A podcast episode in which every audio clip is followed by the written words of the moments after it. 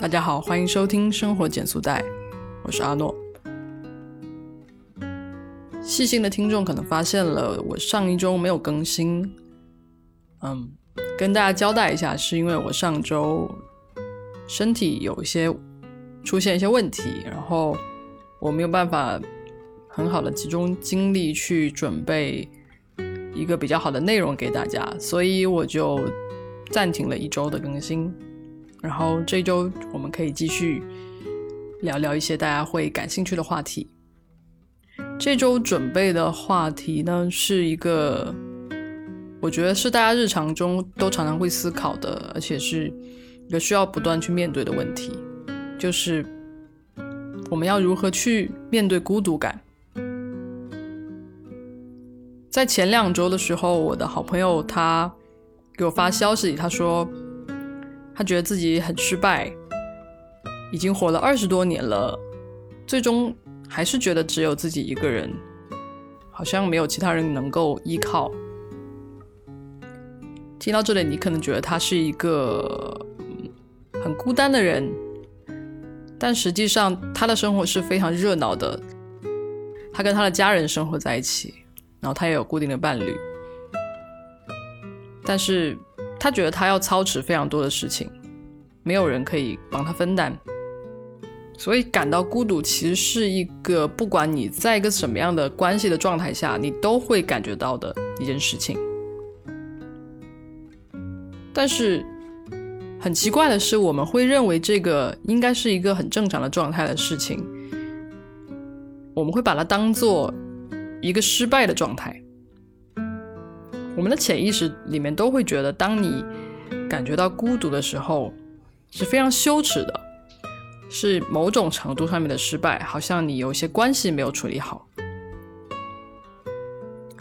我们之所以会有这样的感觉，是因为我们在我们的文化中，我们从来就羞于去讨论孤独。蒋勋老师在《孤独六讲》这本书里面就写到，说儒家文化是最不愿意去谈论孤独的。所谓五伦的关系，都是在阐述一个生命生下来之后与周边生命的相对关系，我们称之为相对伦理。所以人不能谈论孤独感，感到孤独的人，在儒家文化中。表示他是不完整的。如果是在母慈子孝、兄友弟恭、夫妻和睦的关系下，在这样的关系里都不应该有孤独感。所以在我们的文化里，感到孤独就表示你没有健康的亲密关系，这就是为什么我们会觉得很羞耻。可是人就是一定会感觉到孤独的。这种羞耻和失败的感觉只会增加我们的焦虑，让我们想要快速的摆脱它。而且，一方面我们害怕孤独，另一方面我们也不允许别人孤独。我们不允许别人孤独，所以要把别人从孤独的时刻里拉出来，接受公共的检视。就比如说。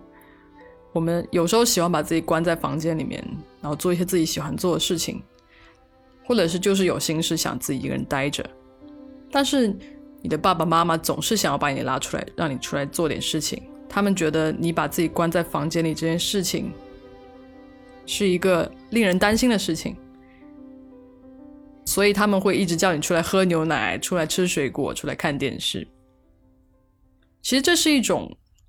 个人的孤独不被尊重的一种表现，但是当然，就算是我们，当我们看到一个人他自己一个人待着的时候，总是也会想要去过去问一句：“你怎么了？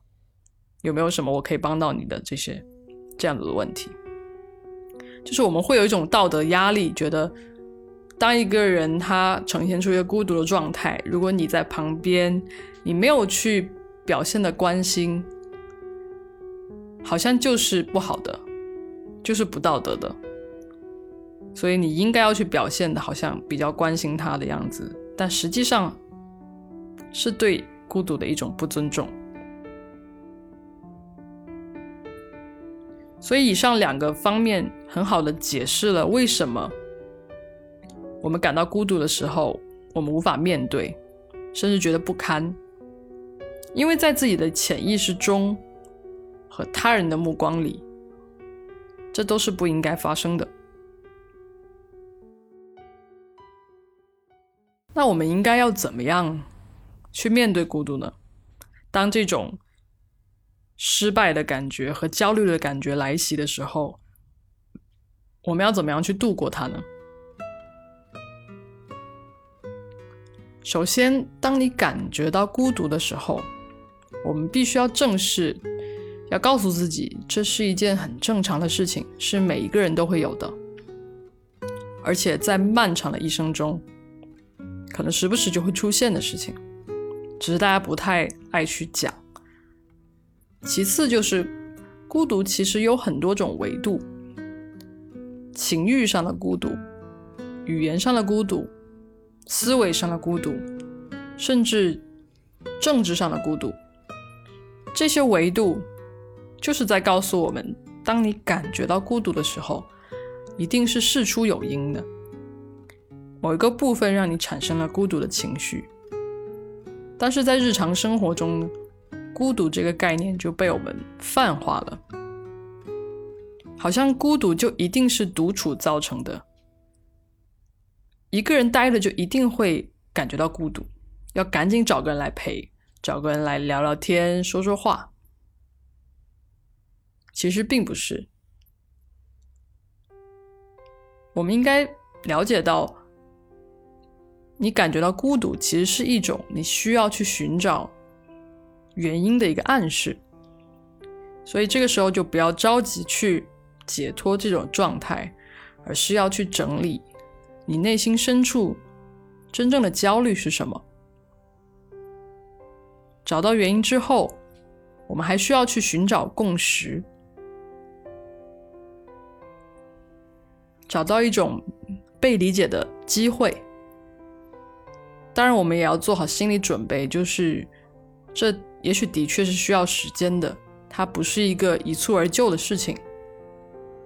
在这个寻找的过程中，也许我们就是没有参照物，我们必须要认可在这个过程中的实验性，并且我们必须欣然的接受某些结果。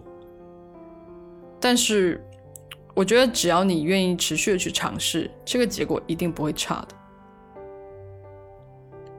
就好像举个例子，就比如说你原来在学校的时候，你一直喜欢某个东西，但是是周围没有找到志同道合的人，你当然会觉得很孤独，你甚至会自我怀疑，觉得自己是一个怪人。但是当你愿意去走出去，到其他的环境中去找到你的同好者。慢慢的，你就不会感觉到那么孤独了。但是，这种找寻的过程是没有人可以告诉你是怎么样的去选择是对的，所以要一直的不断的尝试。而且，其实我有一个有点听起来有点奇怪的理论，就是当你感到孤独的时候，一定是因为你独处的时间不够多。乍一听是不是有一点矛盾？但是我真的是这么想的。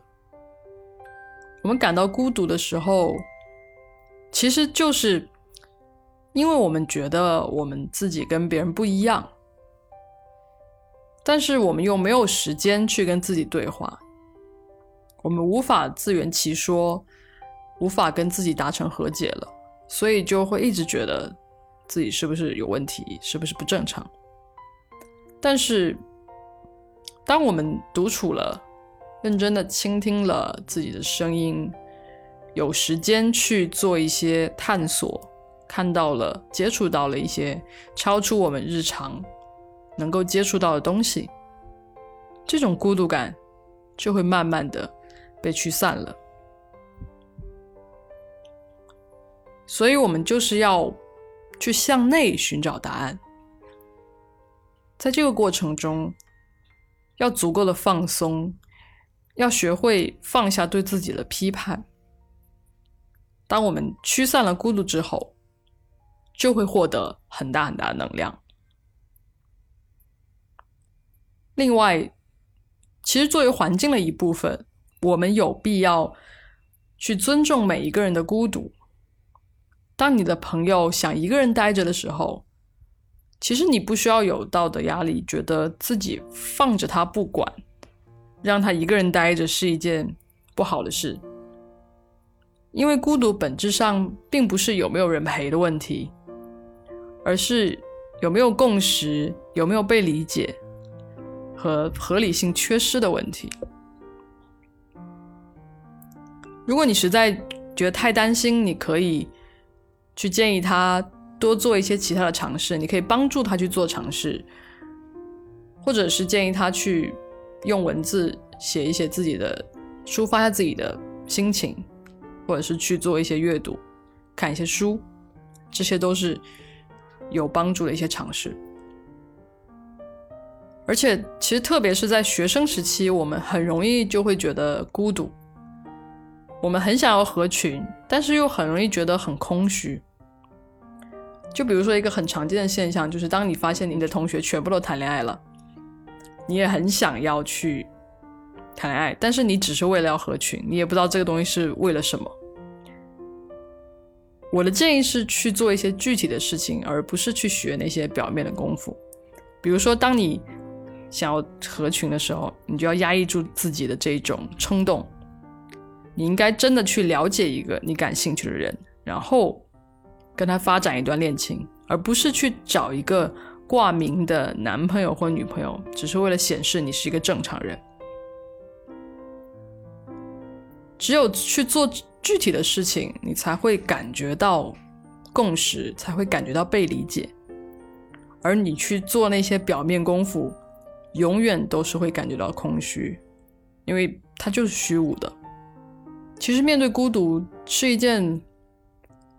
不太容易的事情，但是我们必须要学会去面对它，因为在未来很长的一段时间里，甚至它真的是会伴随你一生的，它时不时就会出现，让你不舒服一下。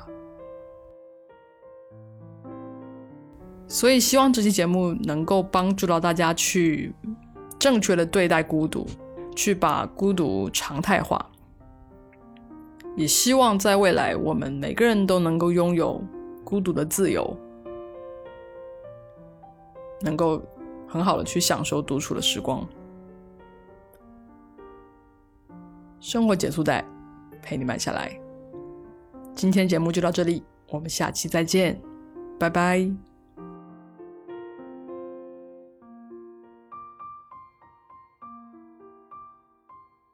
本节目由 Ten Sounds 制作。在这里，我会和你分享一些新角度的生活观察与思考。如果你对我们的节目感兴趣，请订阅和评论，你的支持对我们很重要。也欢迎加入听众群，跟我们一起互动哦。